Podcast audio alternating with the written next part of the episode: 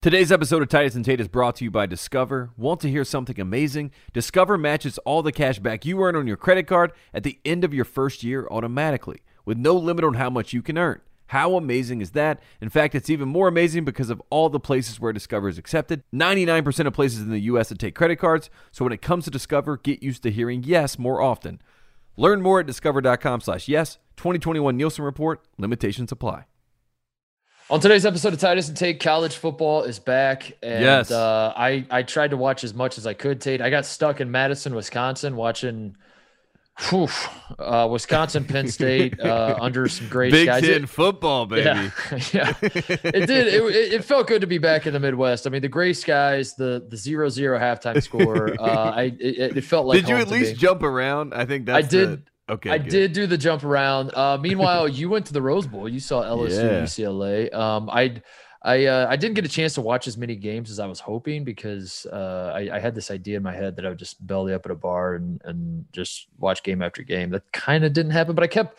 I, I was I was moving around enough I could keep eyes on scores and stuff. So yeah. I don't have the. Uh, if you're looking for X's and O's, folks, no, you come to the wrong show. I'm sorry. Well, to say. exactly. But. No, we're not doing that. We're, we're talking about feelings and vibes. That's what. We're but I would love to. Show. I would love to break down Brian Kelly's uh, uh, comedic chops. I would certainly. Can we love just to say something about show. his horn set?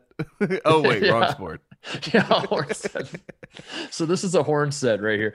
God, I do love that. I love the that that is like catnip. I mean, you see a you see yeah. two guys setting screens at the high post. You can't resist. Yeah, out. Start America. breaking it down. So get on the can't, telestrator can't real quick. Yeah, this is horns, baby. um, also, there's some uh, uh conference realignment news, Tate. That uh, yeah. we, we knew this would happen as expected. Um, when when Texas and Oklahoma said they were going to the S E C. As first reported on Titus and Tate, no one else mm. had this thought except us. Mm. Uh, that's not true. But uh, we, we, as we pointed out initially, there's going to be a lot of dominoes that fall. Uh, the dominoes appear to be that the Big twelve is not dead yet. Yes. Not dead yet. Yes. Adding adding four schools, maybe tentatively. They're discussing it. But we know how these things work. If it gets leaked like this, it's going to happen. It's so, real. Uh, it's we're, real. We're going to talk about that, speculate on the next dominoes to fall, talk about who winners, losers, and all this. And all the in-between. uh but but mostly college football. We're gonna have some fun with that because uh I don't know, it's it's good to have full stadiums back, and uh I I, I don't know, the juices were flowing this weekend. Yeah. So uh here we go, all that coming up. At first, Woody Durham. He takes the timeout. They're out of timeout. Technical foul. Technical foul.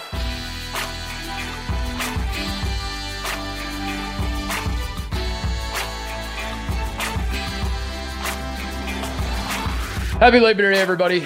Uh, we uh, we're we're recording this on Monday. Uh, it is Labor yes. Day, but uh, we are the two hardest working men in show business. We're here for you. We work for the people. Labor Day has a different meaning around these parts. It means work harder. It means labor. It means get after it. And uh, so that's what Tate and I are doing. Yeah, we misinterpreted um, the holiday. We uh, yeah. we came here. We thought that we were going to put our hard hats on, go straight to work, talk about college football, talk about the Big twelve.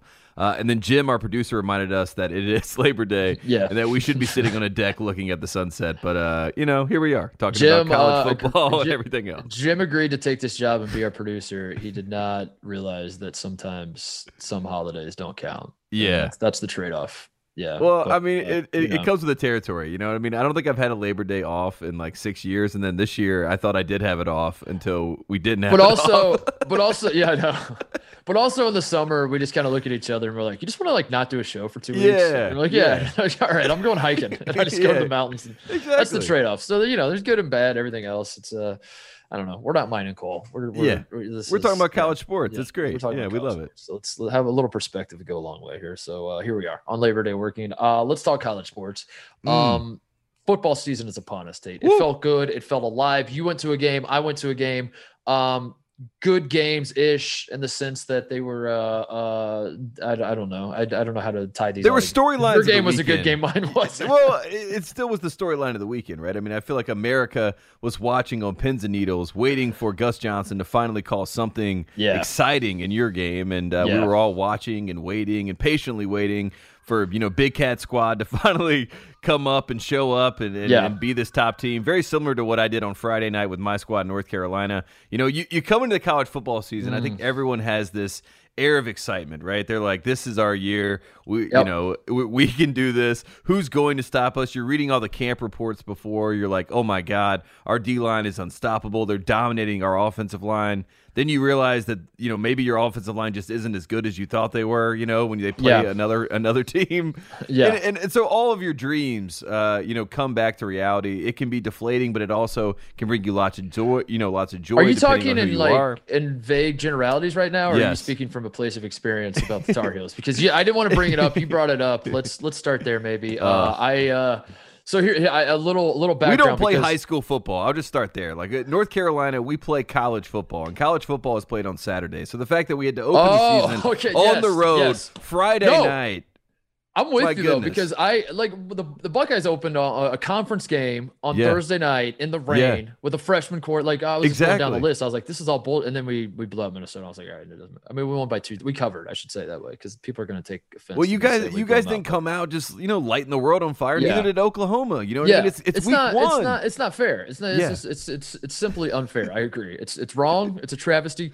Um, so I will back you up. That is B S. If I was Carolina, yeah. I would be I would be very upset at that. I want to tell a quick anecdote. Because uh, I, I, um, you know, we have a long-standing tradition on this show of me cursing North Carolina. This yes. is, uh, and and what makes it funny the from Titus my perspective, it, may, it Carolina fans don't find it funny at all. What makes it funny from my perspective is I genuinely, at my core, God is my witness. Sh- strike me with lightning if I'm lying. I'm not doing like I, with the exception of the Ohio State basketball game when Ohio State beat you guys by twenty-five in the Dino. What happened? I've, I've, I've never, I've never like. intentionally tried to curse Carolina. I have yeah. I have always cheered for Carolina. I when when we did the show on Friday and uh, I, we signed off talking about Carolina football, and I was like, I, I go Heels. I mean it. I che- I cheered for Carolina last year. I didn't think the Big Ten was playing football last year. Yeah, and and I was like all in on Carolina, and then Big Ten came back. But I was like watching. Ca- I, mm-hmm. I you I and genu- Big Cat, you guys both yeah. jumped on the bandwagon. When yeah. when uh we went to uh we went to that one bar when the Trey Jones game happened uh against when the Duke uh Carolina basketball game, and oh, I, I, I we told that story on the podcast, and I'm sitting there just like I, and, and I said I announced to all your friends, I was like, well, thank God you guys are gonna beat Duke as, as you were up by like fifteen with ten minutes, whatever it was, and then it slowly Five starts fading. Yeah, and it slowly starts fading away, and I'm just looking around like, are you shitting me? Like, what is happening? Anyway, I that, that's the preface to this tape. Um, Charlotte and I were doing our show in Madison on Friday night, and uh, you had texted me, um, like we got done doing the podcast Friday morning, Friday afternoon or whatever.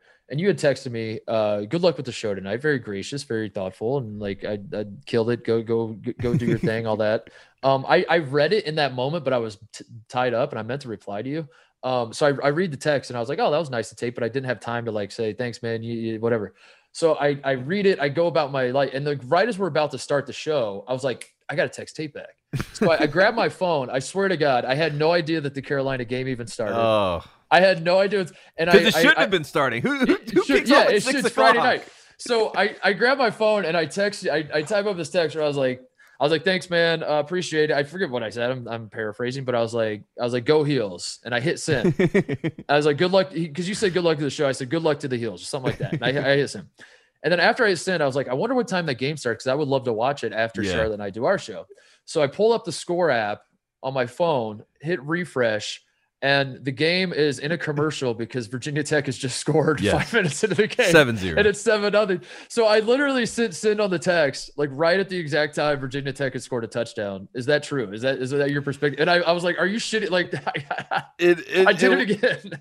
It wasn't even like I took it that way, but I did appreciate that you immediately were very upset. You're like, I'm so sorry. I didn't so see sorry. that they just scored. I swear scored. to God, I did not yeah, know the score. I, I am not, I am not trampling on your grave right now as a North Carolina football fan, but it did feel like a trap. And, you know, as As I led into this game, look, I have a ton of optimism about this season. We have a Heisman candidate. You know, we have a lot of talent on the you roster. You started a podcast, Tate. I started a podcast. You know what I mean? Yeah. Football school. Like I, I, school, I, yeah. I am locked in on North Carolina football, and yeah. you know, Bojangles. We love Bojangles. They're like, you want to do something? I was like, I want to do a podcast about this team, about this ride, about this journey. But I did have my hesitations and my reservations because I've been to Lane Stadium multiple times. I've been yeah. hokey pokeyed on. I've seen them pull out their keys and do key play. I've seen Enter Sandman in person. I know what we were walking into, and when I heard it was an orange out, I just it, it did not sound like a very favorable atmosphere. And then to add insult to injury, you know, Michael Vick, Now, you know, this is not someone I talk to on the regular, but I had had, had a conversation with Michael Vick on Wednesday, games on Friday. I said, Virginia Tech this Friday. Feel really good about my Tar Heels. He said, I wouldn't be so sure about that. And he mm. said it so sincerely. That like, I matter of like, fact, oh, like he yeah, knew something. Yeah, like, yeah. like I am crazy to even think that this was going to go well for the Tar Heels. And like I said, it was a, it was a high school Friday night football game. Um, we were not prepared for this. We were undefeated on Saturdays. That's all I That's can ask for. Great takeaway. Um, yeah. a, a very bad draw, as Andy Katz would say, a very bad matchup. Bad and matchup. We still had a chance to tie this game. You know what I mean? Sam Howell throws three picks. All three picks, you know, were basically batted balls, uh, unfortunate situations, you know, et cetera, et cetera, et cetera. Excuse, excuse, excuse. Regardless, my heart was broken on Friday. And then I then I get up on Saturday, and like you said, I'm I'm trying to be, you know, a supportive teammate here. You're going to the Wisconsin game. I, I yeah. see you, you know, a part of all of the Camp Randall excitement. You're like yeah. full on Wisconsin. I'm like, screw it. I'm going to pull for Wisconsin today. I'm going to watch Gus Johnson. And it all Dude. goes it all goes terribly, terribly wrong. The only good news is that I did bet on the Hokies to beat the Tar Heels, so I did make like two hundred fifty oh, bucks. Yeah, I mean, was that was that an I emotional? Was that an emotional hedge? It was, was a, yeah, like, I had to because okay. in, in my heart of hearts, there's no way we're beating Virginia Tech on the road on a Friday night to open the season as a top ten team. Yeah, that's not quite a top ten team. We're probably like fifteen range, but we're a little overhyped. It just it was the recipe for disaster. Well, and this is a, this is the last win for the Hokies, you know, for a while. They're also a true football school. It just it wasn't good. Yeah, it here's the spin good. zone that uh th- there were there was Carolina and uh, Virginia Tech guys at the bar, believe it or not, in Madison. That uh, that's good to hear. I, I talked to a little because after See? we got done with the show, I did go watch like the end of the a little bit, and I was I met those guys. Then they they listened to the show, and, and oh, that's one nice. guy was uh yeah th- th- th- it was nice. Whoever I forget your guys' names, but shout out to those guys. Um. And there, there was one Carolina fan and two Virginia Tech guys. I, I still don't understand how they were, why they were in Madison yeah. together. It was, it was very bizarre. Football schools. Um, and the spin zone, I told the Carolina guy because he was devastated. I told him, uh, remember, for, first of all, number one, um, the fact that this the, your Virginia T- Tech friends are so excited that they beat you. Yeah, that's kind of a win. That's how I felt. Like, you know what I mean? Like that bit, is. Yeah. How like, far Carolina's come. Exactly. Like, like yes. us playing at Virginia Tech used to be a guaranteed W for yes. Virginia Tech. Now, yes. now, now we're playing the other yes. way. So that's yes. kind of a win. Number two, as a reminder, Tate, the last time the Ohio State Buckeyes won a national title, which was not that long ago. Mm-hmm. It might feel like it to some people. Not that long ago. um, twenty fifteen, last, right? That's not twenty fifteen. That long ago. Yeah, yeah, twenty fifteen. The Buckeyes lost at home to uh. Virginia to an unranked Virginia Tech team. At home early in the season. So, yes. I don't know. Maybe. Maybe maybe this is what you need. Maybe you guys are going to run the table now. And uh, I, I will I say this. Here's my worst-case scenario, Mark Titus. And this is what I feel like could happen. I'm going to knock on wood so it doesn't happen. I feel like we could run the table. You know what I mean? Like, we lose this first game. Clemson didn't ta- look great. No, they didn't look great. Yeah. But we run the table, and then we get to our last game of the season, which is at N C State. And then we go to at N C State, oh, no. having won every single game oh, leading no. up to this on a path where all the excitement is back. North Carolina's going to win the A C C, and N C State on the like. Who made this schedule? What a terrible schedule! Open the season Friday night in Virginia Tech in Blacksburg, and then finish the season in Raleigh the day after Thanksgiving. The day after we eat all this turkey and have this beautiful day with our families, we have to go play. It's a schedule like, loss. It's two yeah, it's schedule, schedule losses. Loss. Yeah, two it schedule w- losses. It wasn't us. It wasn't oh, us. Oh, man. Oh, that's tough. Yeah, oh. So you hate to see that. And well, deep in my loins, I feel like that could happen. You'll, you'll be all right. As you said, Friday night, that doesn't count. That's, it uh, doesn't count. Car- yeah. Carolina's still, uh, we play on Saturdays and Sundays. That's it. Um, at least, the. I mean, as far as like basketball schools that thought they were football schools, at least you didn't take it on the chin like Indiana did, you know? Oh, like that was that well. Was it, it was a mixed bag for uh, you know the Blue Bloods, and I think the Blue Bloods could be either way. Like Kentucky has a great day. Kansas gets their first win since twenty nineteen. Kansas was by three against like it was like South Dakota. Huge win for Kansas. Huge win for Kansas. First win since twenty nineteen. Uh, and then U C L A beats an S E C powerhouse. You know what I mean? The Blue yeah. Bloods are in. But then our schools, our basketball schools that are trying to be football schools, North Carolina and Indiana, yep. Yep. they lay a flat egg. There's flat no egg. other way to put it. They laid a flat egg. Duke loses to Charlotte, though. Flat egg. Uh, flat egg. You'll take that, right? That's that's good. Uh, that was so, one good thing. So uh, let's talk about the games we went to a little bit, uh, our experience, because um, – maybe it wouldn't be that interesting in any other year. I don't, I don't know. Maybe it would, maybe it wouldn't. I, I guess like U C L A is kind of generating national buzz with, with the, their football program right now, yeah. whether that means they're like actually good or if it's just like Chip Kelly's two and oh, and let me just tell Coach you, Coach O's on the hot seat. They, I don't know. They, they yeah, have the O line and the D line. Like I, yeah. I'm not going to say that they are going to, but, you know, become Oregon in twenty fifteen and go to the national title game, but they do have the lines to actually right. compete, which is good. Uh, what I was gonna say though, like I don't know if those two games like really move the needle that much for people. I don't know. Yeah. I, I I generally do, but for me, the reason I want to talk a little bit about the games that we went to and, and us being there and all that was that uh, given the circumstances of, of college football, given that that most places, uh, was it all places? I don't remember at this point. Yeah. Last year it didn't have fans, um, and now we're back in full stadiums, or in my case, full stadium at Camp Randall. Your case, the Rose Bowl. However many people go to those games. Um, and just to, to, to be a part of a college football atmosphere, that was to me, um, what, what, what I will take away from this weekend of, of like the, the Wisconsin Penn State game was garbage. It was not a good football game. It, it became close down the stretch, but like everyone in that stadium knew that Graham Mertz was going to throw some picks against Pitt. Penn State's defense is pretty good, but, uh, yeah, they are.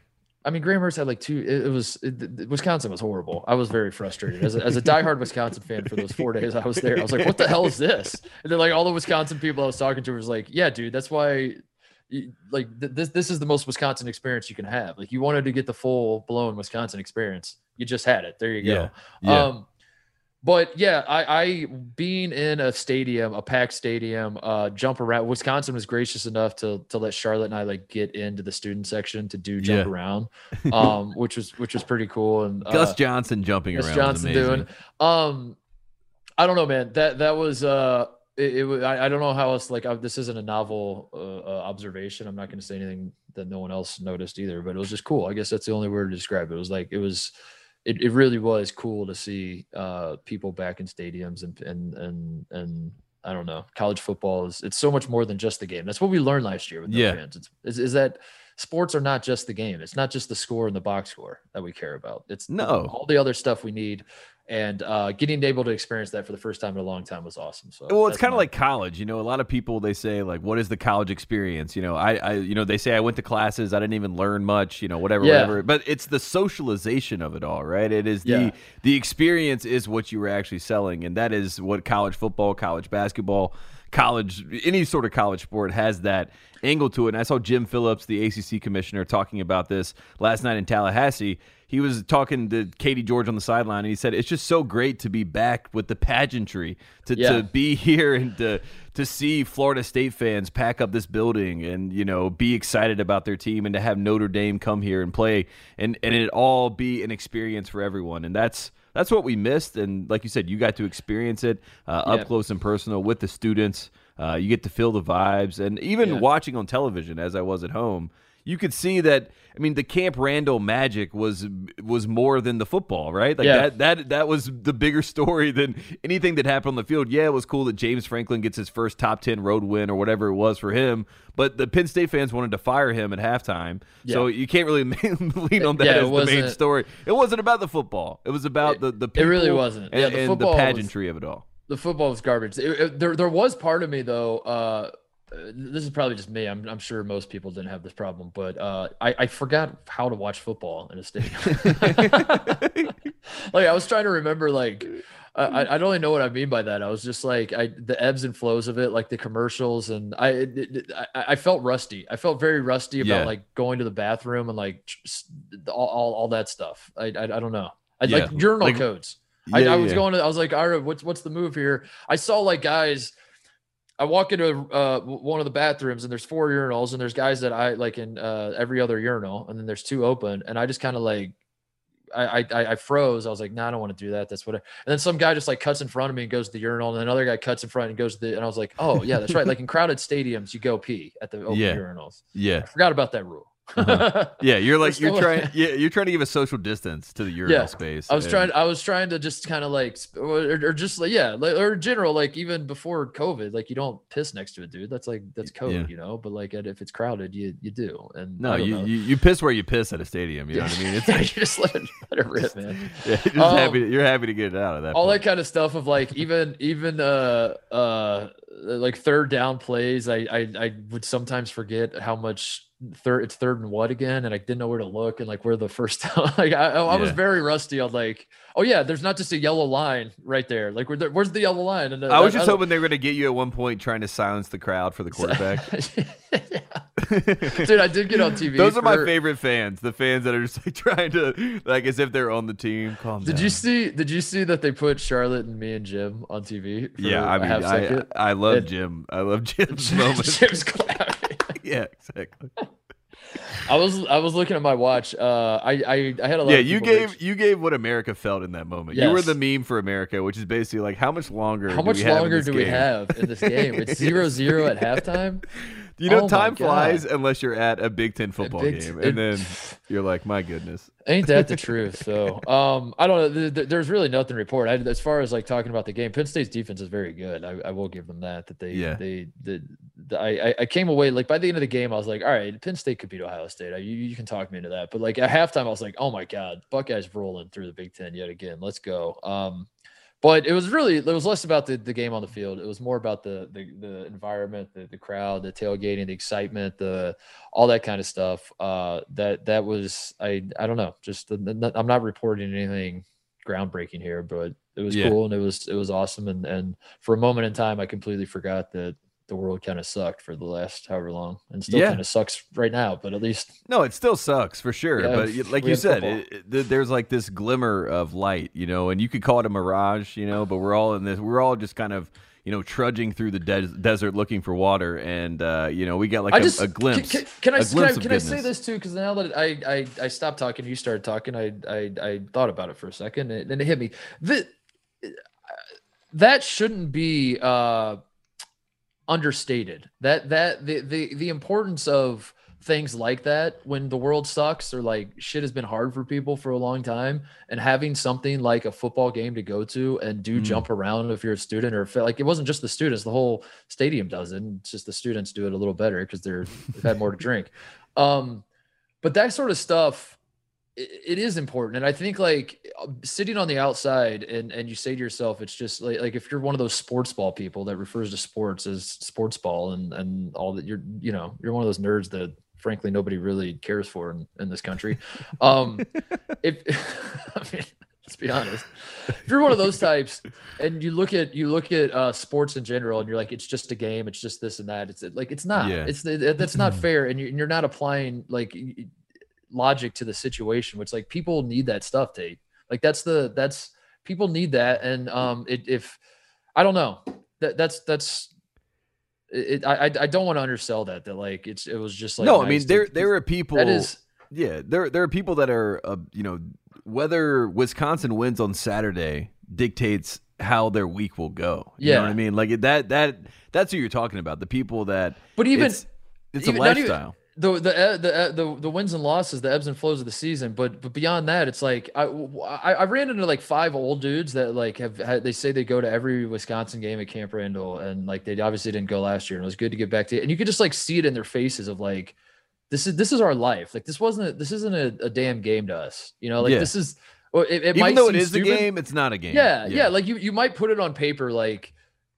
I care. The, the one thing I care about more in the world is watching nineteen year olds play football. And that seems pathetic. And I understand that because you and I both feel the same way about our schools and, mm-hmm. and, and college sports, whatever, but you can't like it. it you, I, I don't I, seeing the looks on their faces of like, we're going back in Camp Randall. The, these, these buddies I've had for my entire life. This is something we do together. This is our bonding experience. This is, this is, we, we've, we started when we were in college together. Now we're old men and we've had ups and downs in our lives and all that. And through it all, we've had Wisconsin football yeah. at Camp Randall, running the damn ball under gray skies. Like this is, these are the, this is what life is to us. This is and home having, base. Yeah. yeah. And having that taken away was absolutely brutal. Now we have it back. And I, I, I don't know. I just wanted to celebrate that part of it all, because that is true of people in Wisconsin. It's true of people in, in, in Tallahassee for the, the Notre Dame game. It's true. Yep. Uh, every corner of the, maybe not so much in the Northeast with UConn and, and Holy Cross game, that maybe not every corner, I guess, but L A, like whatever, wherever yeah. you're at in this country, like that, that, that is important. And I just wanted to say that because, uh, I don't know. That that was a big takeaway for me. So I'll shut up. Talk about uh talk about Coach O and the. And well, I was going to say. I mean, I think what you're saying is what happened, you know, at the Rose Bowl, because the L S U fans, as they always do, they travel well. They show up in their campers and their R Vs, and you know, decked out in Tiger gear, you know, yelling "Tiger bait, Tiger bait." You know, that's what do, they're do doing. Do you feel like they talk like co- they've picked up Coach O's? You know how, like, if you do, like, a summer abroad, they say that, like, if you you study in London for a summer, like, the, yeah. the, the kids will come back and they'll have, like, a slight English accent or whatever. Mm-hmm. Do you think, like, L S U fans are slowly developing? Bring your shit, bring your sister blue, blue shirt, too. They're picking I, I up like on Coach O a little bit. I like bit. to hope that they have a little bit of that Cajun that comes out as they're talking like Coach O. But I yeah. do think... Um, in general, L S U brought the the college football, you know, vibe, so to speak. They, they brought the energy that these U C L A fans – I was honestly so impressed with how many U C L A fans were there. But when you see all the Tiger tailgates and, like I said, them trying to chomp at the bit to talk shit to whoever was walking by in their baby blue, you, you get this feeling of like, oh, my God, this is – this is primetime college football, and the U C L A fans were ready for it. They were excited for it because Chip Kelly's in year four. Chip Kelly had basically promised, you know, the entire U C L A faithful that he was going to strip down this program and build it back up with, mm-hmm. you know, four stars, with blue-collar kids, and he was going to have, you know, a team by year four that looks like his team. And you look at their O-line, you look at their D-line, their, their fifth-year seniors, six-year seniors, normal senior, a lot of old guys, a lot of big guys, and a lot of continuity. And L S U came into this game trying to figure out who they were as an offense. Like I said, they, they expected that it was going to be an easy day. Coach O was talking junk before the game. Bring, bring your sissy blue shirt, too, you know, saying all that stuff. And U C L A just came out and smacked them in the mouth. They have a great stable of running backs. Uh, D T R, the quarterback, I mean, he's one of those guys that struggled against Hawaii throwing the ball, but he said he was going to bounce back in this game. He does. When they win the game, he throws his helmet up in the air in the center of the Rose Bowl. You know what I mean? It was just like a the pageantry of the moment, right? It felt like U C L A football was here. Baron Davis is going crazy. I'm like right close to Baron Davis, seeing him losing his mind. And it just felt like this moment, you know, for, for an L A sports team that doesn't have many of these moments. Mm-hmm. And it was good to see. It kind of reminded me of, you know, what was happening when they were going to the Final Four. But we never got to see a crowd of people, of U C L A fans, get to celebrate it. So this was nice to see. They obviously got to have this this moment in the sun. As we're walking out of the stadium, L S U fans are cool. You know what I mean? As someone who played L S U in twenty ten, North Carolina almost beat them thirty to twenty-four in Georgia as they were coming back down. After the game, L S U fans talking to us, they were like, you guys are great.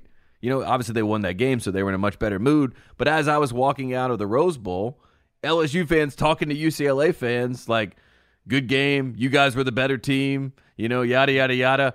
And then It, it came around to Coach O's getting fired, Titus. I think yeah, that was, oh, you know, yeah. if, if oh, I'm yeah. going to report boots on the ground, the L S U fans are not going to have this. And Coach O's final act, uh, you know, or, you know, act to be remembered uh, as an L S U Tiger is walking into the Rose Bowl and saying, bring bring your sissy blue shirt, too. Mm-hmm. And uh, I think that could be the last calling card because the L S U fans are out. The U C L A fans are back. Chip Kelly's got the visor back.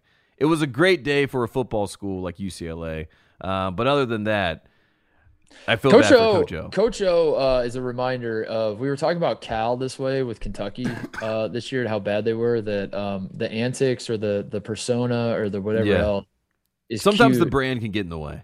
Up until you're losing, then it's no longer cute. And like, that's what, like, we, we've yeah. thought, like, th- there has been a, it seems like there's been a little bit of a shift with the Kentucky fan. Not that they're trying to fire Cal. Cal won't get fired. He doesn't, he shouldn't be fired. I'm not saying no, that. Lifetime what I'm saying is, is uh, last year, uh, Cal's little quirks weren't cute anymore, and Kentucky fans are like, this isn't fun, this isn't funny, we suck, figure it out, you know. And like I, I feel like I just would like to see them at the press conference. Hey coach, yeah. this is not this funny is, this is not fun, this is not funny, like what are we doing, let's win some damn ball games. And then when we win and you have your persona and all that, like it is fun and funny and we like it, but you have to have the winning.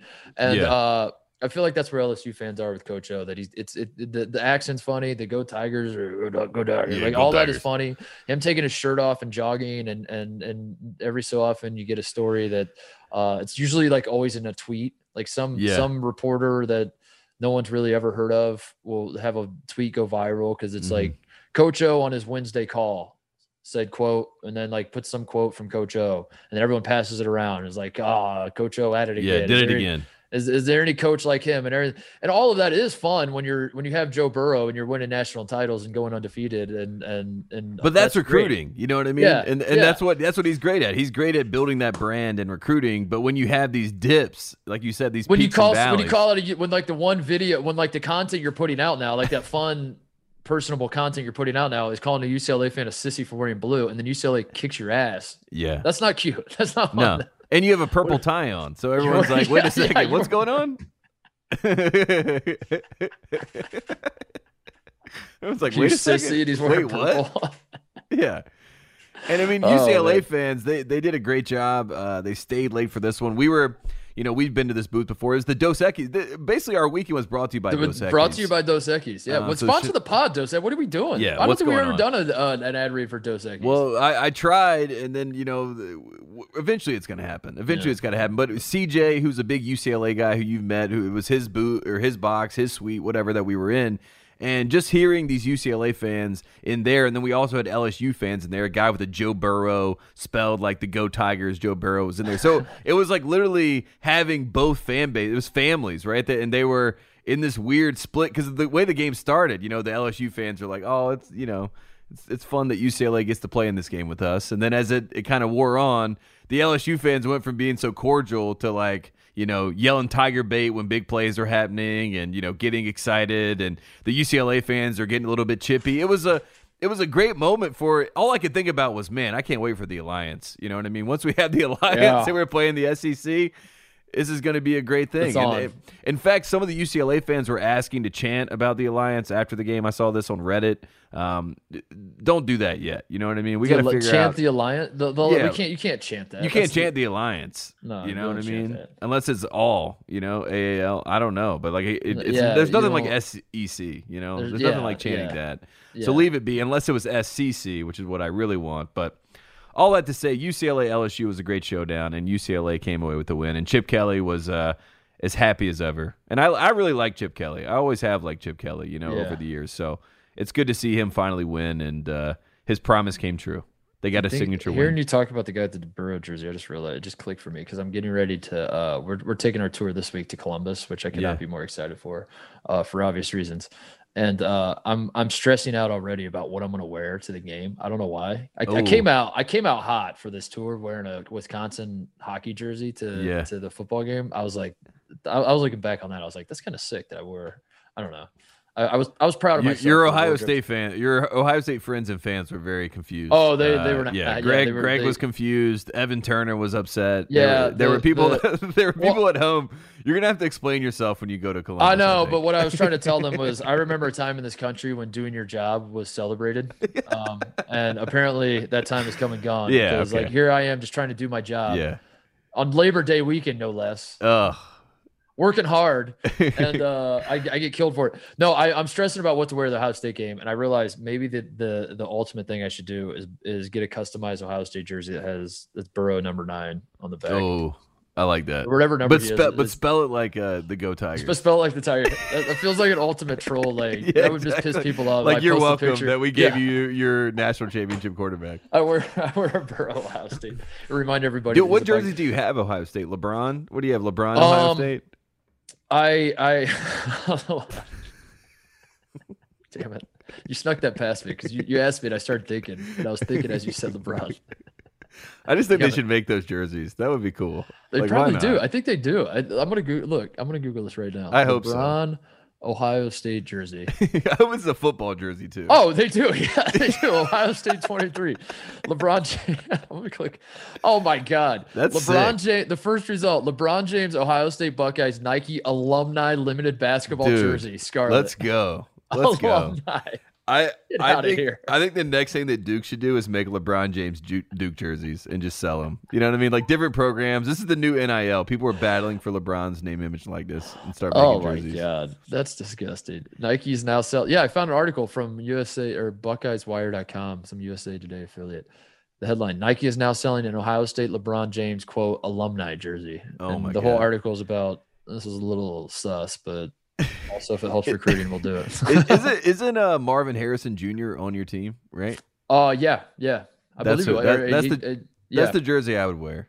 Yeah, if you could get if you can get the uh, the updated, like if you're the if move, you're reaching out to the Ohio State athletic department, that's what you want. The move is the uh, Johnny Utah, I think. That's what oh, Jim yeah. wants to wear. Jim is is trying to. He, he's he's been bothering me about it for weeks. He's like, I've been trying to find a Johnny Utah jersey to wear Ohio State. What games. about Shane Falco? Is that another Shane one? Fal- could... he, he went to Ohio State, right? Yeah, he did. Yeah, yeah. Quicksand. Keanu, what, what's the story with Keanu in Ohio State? He just loves. I mean, he must be from Ohio, or like have family from Ohio. yeah. yeah. Um. Back to back to U C L A. Uh, Pac twelve. Pac twelve update. Here we go. Here, I'm gonna do a quick, quick yes. impromptu Pac twelve update. We have we have the following scores from Week One in Pac twelve. Uh, week Zero, U C L A beats Hawaii. We already covered that. Bang. Uh, on Thursday, Arizona State beats Southern Utah, um, and Utah beats Weber State. Okay.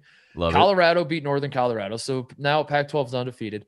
Oregon sneaks by Fresno State. Sneaks by, by seven. Sneaks, sneaks by. by. Yeah. Very close. And, and Oregon, number eleven. So if they had lost that yep. game, that would have been great for North Carolina. But, uh, you know, alas. Yeah. Let it and be. I don't know. I'm trying to. I've been going back and forth on Oregon sneaking by Fresno State, what that means for them playing Ohio State, whether it's like. I've heard Fresno State. Or, like, at, at, we were watching that game, and there was a guy in there that went to Fresno State, and he was saying that they're really good this year. So.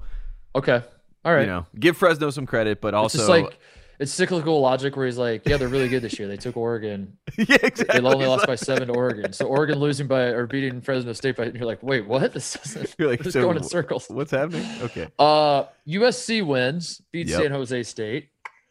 Washington, though, this is this is the this is the part. upset. This this yeah. is where we're getting here. Washington loses at home to Montana, Wa- a Washington program that uh, they made a they made a playoff not too long ago. It, yeah, and, and, like, and they've right? always been yeah they've always been you know sort of you know in the conversation, so to speak, and they've always had a ton of talent up there. So yeah, so not good. Uh, Washington is whew, rough start. Yep. Stanford loses to Kansas State by seventeen at Kansas State. Uh, Oregon State loses to Purdue, which enough said there. We can just keep going past that one. um, and I say that as a Purdue booster. I'm allowed to say that. Yeah, you're allowed football. to say that. You get away with it. Yeah. Yeah, not great. Um, Big Ten side of the day, expect twelve update. Uh, Nevada beats Cal, Tate, and B Y U beats Arizona. And oh, there's one more. Washington Washington State loses at home. So the first, the, the, the point was the start, a lot of the teams are winning. A lot of the teams are losing. U C L A is like right smack dab in the middle. My question to you, you're the Pac twelve guy. You're the guy yeah. that's plugged into U C L A football. If I was to say to you that U C L A is the best team in the Pac twelve, that we should all be expecting Kip Kelly. Kip, Kip Kelly? Chip Kelly. Kip Kelly is a, is a great, he should be the coach of U S C. Chip Kelly winning the Pac twelve. As a U C L A fan, uh, do you feel like that's too much pressure on these Bruins to win the Pac twelve this year with U S C? Yeah, I think fifteen, I think this is the year. Oregon's pretty good. This is the year. I think this is the year that U C L A could win the uh, the Pac twelve for real. I think that would be an amazing season. Obviously, I think they're going to go up to like seventeen, sixteen, fifteen. I think so range. too. Right.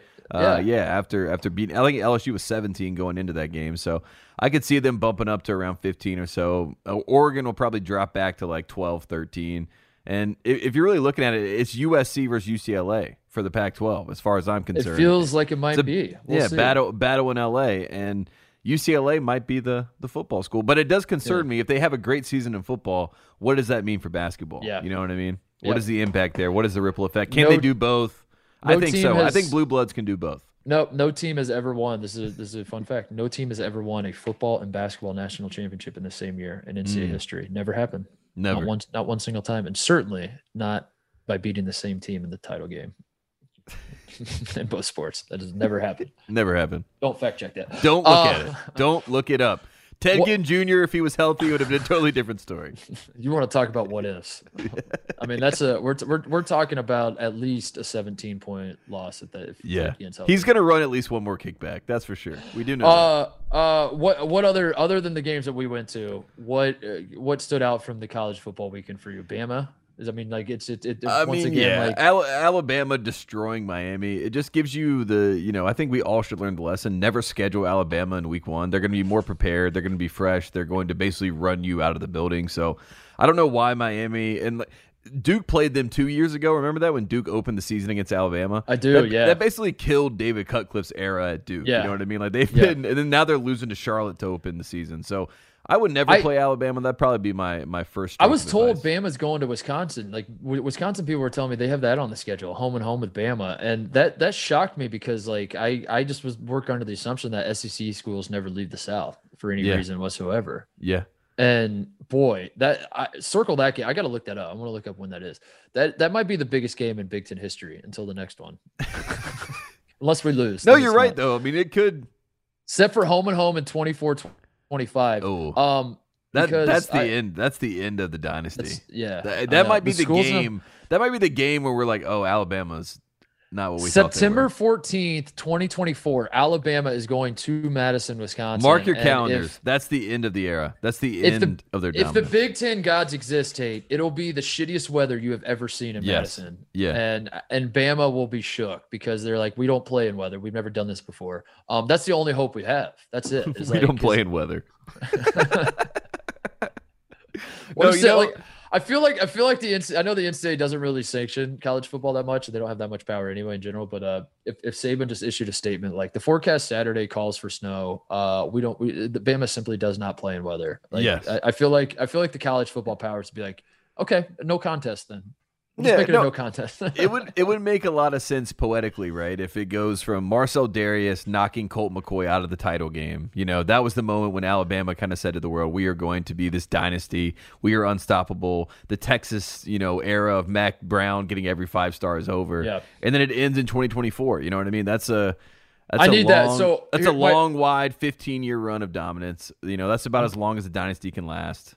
I'm going like back it. to I'm going back to Madison for that game. I'm saving my hockey jersey and my sweatshirt and all the gear I bought in my trip to Madison, so I can go back and cheer on this, the the entire Big Ten against Bama because we gotta we th- th- that's gonna be by by then. Oh my God, it really is gonna be S E C versus the yeah. Alliance. Yeah, and the whole fate of college sports as we know it might fall. I can't believe the A C C day. is a part of the Alliance. I, as, as you're saying this right now, I'm like, I can't believe I'm not chanting S E C. Um. Answer me this: you're you're a guy from the South. You're a guy uh, plugged into to uh, Carolina. Uh, I don't I don't know where I'm going with it. Clemson Georgia game. Uh, mm. How come?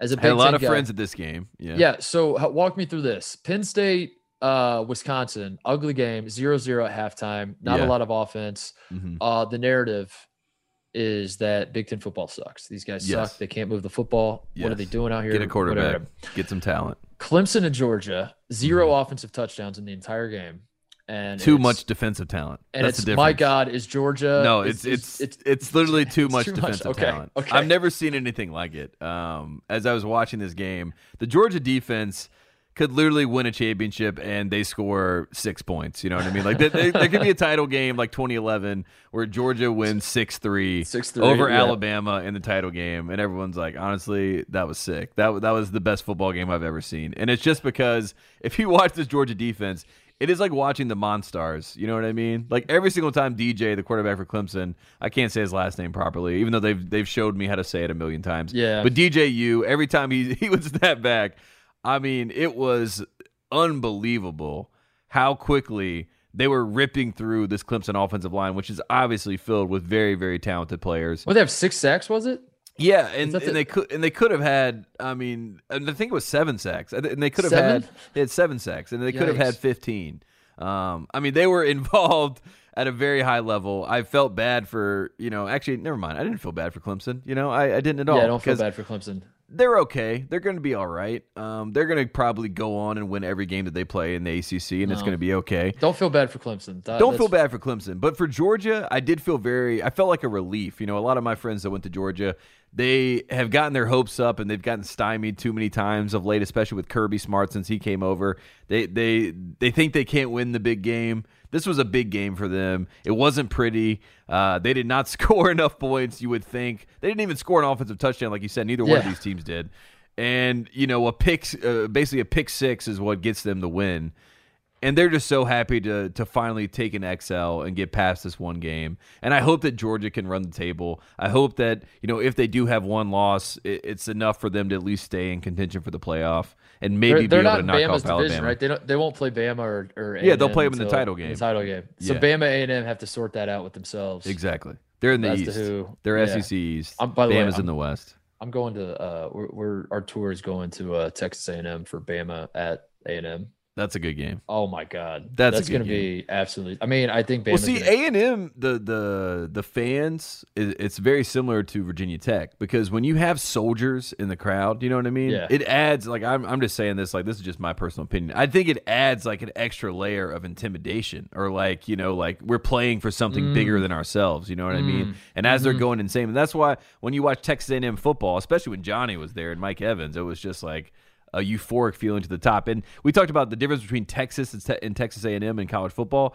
Texas likes to win. Like I watched Sark in his first game and like they enjoyed beating the the number twenty-three ranked Raging yeah. Cajuns. I'm like, oh yeah, great. Like way to sneak us in a ranked win there. Okay. Like I like, roll my eyes at that. But then beyond that, you know, there's the difference between Texas and Texas A and M is that Texas A and M is like ride or die. You know what I mean? I right. think Texas used to be like that, but Texas has gotten, you know, you mentioned some of those nerds earlier. Like that that nerd culture has gone over to the football where, yeah. you know, it's it's all not weird, quite keep life Austin and death. Weird. And then they kept Austin's yeah, a little too it's weird. It's too weird. Now. And Austin's got yeah. I like too weird. Much. I like weird, but just don't yeah. mess with the football. You know what I don't I mean? like I don't like sponsored weird. You yeah. know what I mean? And it feels I don't like, like corporate I don't weird. like corporate weird. Yeah. yeah. And, and Austin is corporate weird. And Portland yeah. is like Austin and Portland are both like they like bought in. They went as, as, they're yeah. two cities that like want you to think they're weird and you want yeah. it too bad. And if you're really yeah. actually weird, you don't want it. You're just like Agreed. whatever. I don't care. We're, we're it, it feels not, to me whatever. like they would do like a live art installation of Texas football. Like you'd be at a Texas football game and they're like, this is actually performance art that's happening behind us. You're like, is this a football game? What? Wait, what? But anyways, I say let's say Texas A and M. That'll be a great game. It'll be great. Yeah, I, I think I, going into that game, Texas A and M is going to truly believe that they're going to beat Bama, and that's because it's going to make it fun. I don't know that they will. I, I I fear just like every other Bama game that it's going to kick off and Bama's going to be up like twenty-one nothing at one point. But uh, going into the game, A and M fans are going to think they're going to win, and I'm going to love to be on campus as during the lead up of just like yeah. how excited everybody is and, and all that. Did you see stuff. Miami put the turnover chain back into the box? yeah. That was Dude, so sad. In the turnover chain. Yeah, take it. It's time. Like, it it it's, was only one year that it should have worked. You know what I mean? Like, yeah, it's, it's time in it's general. Because they, they had, in that game, they had a moment where they, they put it on and then the guy had to take it off because they overturned the call. yeah, they right? reviewed it. And then yeah, I saw exactly. the story that, like, one of it was a different turnover chain, but a Miami fan had a turnover chain made. That did you see this? Like, on some guy put this on Twitter that like he was going, he was at the airport. Oh yeah, uh, yeah, yeah and he, yeah. he T S A confiscated the, confiscated the turnover chain, and I feel like that's an omen. I feel like that's all you need to. En- enough has been. Yeah. There, there are too many omens out there that it's like it's just time to put this thing to bed. It was cool. Um, the turnover stuff in general is kind of ridiculous. I mean, that's, imagine having to turn over the turnover chain. You know what I mean? That yeah. There's something to be said about but that. But I saw at the same time, like Miami's was the O G. And I think like part of my, my hatred for the turnover props is that like everybody does one and they're all stupid now. And, and, yeah. and it's kind of overdone and everything. And, and like, why is that Miami's problem? Miami was the original. Miami should be the only one that should get to keep it. But you can't have a turnover chain and get your ass beat. Yeah, I think that's the. I, it's kind I think of like the play cards, you know what I mean? Like when Chip Kelly had the play cards and he had the different memes and faces on it, and they were yeah. calling plays for Oregon, and then like every single other program decided to started become a spread it. offense yeah. and started doing it, and then like Oregon. But again, stopped. Like we were saying with Coach yeah. O, if you're doing the stuff and winning, it's kind of cool. And like yeah. as Oregon, when Chip Kelly were killing people, you're like, this is hilarious that they got a picture of like a a Denny's Grand Slam breakfast and Scott Van Pelt's head next to it, and that yeah. means. We're running this play or whatever. And you're like, yeah. oh, that's hilarious. And they're winning and they're killing everybody. Like, that's so great. Um, but then you look up and like Western Michigan's doing it and you're like, yeah, what? I mean, yeah. Try hard. Like Kentucky. And then, and then yeah, the Western exactly. Michigan yeah. football program, like tweets out a picture of their offensive coordinator holding a play card up and tags at Barstool Sports, please retweet. And you're like, all right, we've gone too far. Yeah. You know what I mean? Like, yeah. No, you're right. That, that That's when it was over. That's too much. And, uh, that's where we got with the turnover chain, but maybe Miami should keep it. But like maybe maybe we just need like a hard and fast rule across all the college football. You only do the turnover prop if you're winning the game at the time, or it's tied yeah. or something. Like if you're losing, it just it, it just looks, I don't know, whatever. Who who's I'm more back in your fun. opinion? Go have fun. Out, Who cares? Yeah, go have fun. You're an outsider. When you look at Miami, Florida State, which program would you buy your like put in stock right now? You know what I mean? Both teams yeah. lose this weekend. Yeah. Um, Florida State fans obviously leave with a little bit more. Mm. You know, whatever, a bump of excitement, a moral victory, so to speak. Uh, but Miami has more talent, I think, I think, on their team. I think Florida State's the answer in terms of uh, which program is is is bad. I don't know how yeah. you phrased it. Yeah, yeah. Um, but I will always I will always believe in the magic of Miami, of like Miami is like one recruiting class away, one like right move away from, um, cause I'm, I'm probably cause I'm stupid. Like I, I think, I think Miami can always figure it out. Cause they, cause it basically boils down to the talent coming out of the, where the school is located. The same with Texas football, the same with Indiana basketball. Like if you're, yeah. if you're located in a recruiting hotbed, you have to think at some time, but I guess Florida State's re- recruiting hotbed too. But, uh, like if Miami just simply kept all the Miami kids in Miami. like, this is, just is this there. Our bit for college football? It's the Chicago right? kids. Yeah, keep Chicago kids, kids in Chicago. Keep all the kids in Miami. I mean, my God. Keep the Indiana kids and, and keep Kyle Guys and Greg Oden's. And Can Mike no Conley's one just do what Indiana. Schnellenberger did and just keep all the How kids in Miami? Kelly, we're just like brand consultants. Schools bring us in and like – like U S C basketball. We just draw is, a circle around the county lines. Yeah, we just say, yeah. keep them in. L M U is like, how can we, how can we as a, like take the next step as a program? I'm like, I don't know if you guys have thought about this, but you're located in Los Angeles. Let's keep what the L A if, kids. You guys heard of the Compton Magic? Kids. Give them a call. What if we went to Venice Beach and watched just the, to, just offer scholarships to the best kids there? Um, yeah, I don't know. College football's back. I'm excited. Uh, yeah. I, I, I think everyone else is, and for good reason, man. That's it. Is there anything? It was else? a fun weekend of college football, and it was also nice to to know that this was the last weekend before we get N F L football. You know what I mean? It was yeah. kind of like a, a final cherry on top to say, hey, we got we got the real stuff on the way. Yeah. Good luck to the Chargers. We can't wait for the season to start. What happens if? Uh, Yeah, what happens to your U C L A fandom unless the Chargers take off here? Because you're I mean, not going to be able to. Are you going to be able to sustain? It stays like, connected.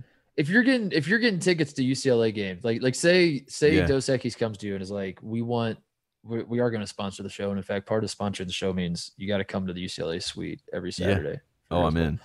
And you're doing tar- Chargers too. You got yeah. that in you. You have that stamina, Tate. I mean, if I'm in a suite, let me just tell you, a suite is different. You know what I mean? It almost gives you energy. Like, but you you think you're you're hung, you won't even be hungry going into a suite, and you'll eat five hot dogs. You know what I mean? Like that that is that the Mark energy. Loves the suites. Yeah, you walk in the suites and you're just like, I'm so I'm so happy to be, especially in you know a time where I'm looking down and it's like, man, it could be Delta friendly down there, and you know you keep you're keeping mm-hmm. a social distance. Mm-hmm. I could go there every Saturday. In fact, I already said I would go back. I said I would go back for the next game. I didn't even look up what the next game was, but I think it's like Fresno State maybe or San Jose. It's like one. It's a should be a W, but like I said, C J, the U C L A guy, he thought we were good luck. You know what I mean? He's like, I, I, I give you the credit for this moment happening. You guys have to come back. So I'm also worried about that. I go back and they lose, then I've lost all my cachet as the good luck charm. Then I'm never invited back. You know what I mean? So yeah, it's a delicate Did play. I, uh. The the handful of times I've been lucky enough to go to a, a sports sporting event uh, and and be in a suite, it, you really do feel like a, a the Emperor of Rome. Like yeah, coming no, out of the I mean, glass. I'm like not you, saying you I go to, out, I go to suites a lot. I'm just saying when I do, I I'm locked in and having a great time. It's so fun because yeah. you, you I I look down my nose at everyone who's not. I, I've flown first class like yeah. three times in my life too. I've yeah, you I, put your pinky out, and it's so great. Like you're just like, oh, I made it. I've yeah. I've, I've made it. Look at all those pores. I also am like the next week I'm at a game and I'm I'm one of the pores again. I'm I'm also one of those people that's trying to bring people up to the suite. You know what I mean? Or like I, oh, I at least yeah, like I give yeah, them the invite. Yeah. You know what I mean? Because I don't yeah. want to be standoffish. Like some of my friends were there. They're like, "Where are you at?" I'm like, "I'm in F.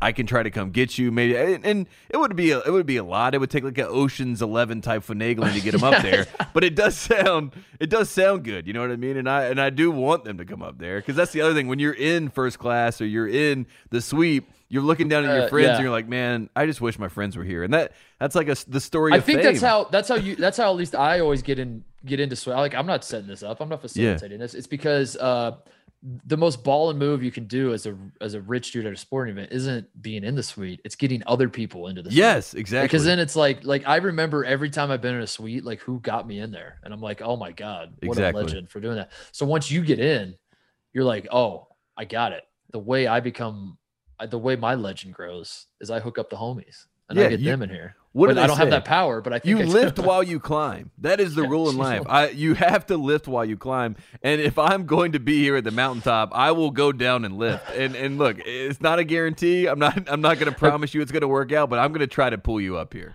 Have I told you the story? Uh, Have I have I told you the story about um... Jim Cunningham is yelling at us that he is the one that got us in the suite, but he is not. We shout out Andrew Burke, who we love on the show. We love Andrew Burke. He is a he's a true friend from Westchester. Um, he's our he's our he's our Pavilion Club uh, yes. Connect too. By the way, when we get when we get in there, anytime we talk about Club, yeah. Pavilion Club at U C L A, you know him because of me. I yeah, Jim, I Jim, I've known him for thirty years. thirty yeah. years.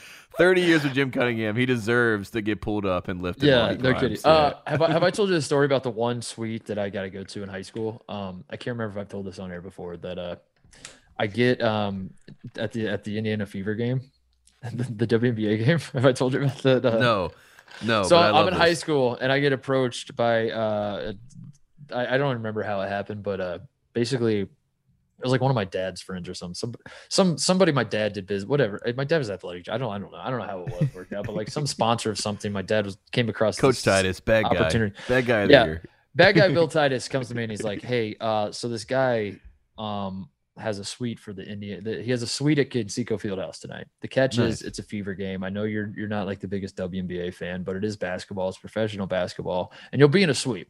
And I yeah. was like, "Dad, give me those tickets. Are you kidding me? Like, I I don't dislike W N B A basketball at all. I, I would love to go and, and be in a suite. That's the most balling shit I've ever heard." um, I'm seventeen years old. I'm like, this is gonna be sick.